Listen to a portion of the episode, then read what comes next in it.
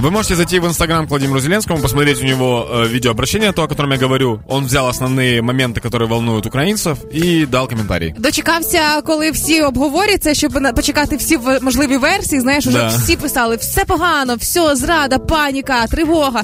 Він дочекався всіх реакцій, всіх панік і нарешті сказав те, що повинен Но був. на самом деле это результат заседания РНБО, поэтому там все люди рассматривали, есть ли причина для паники, и вот какие у нас выводы. Ситуация на Востоке. Все під контролем. Причин для Энергетика.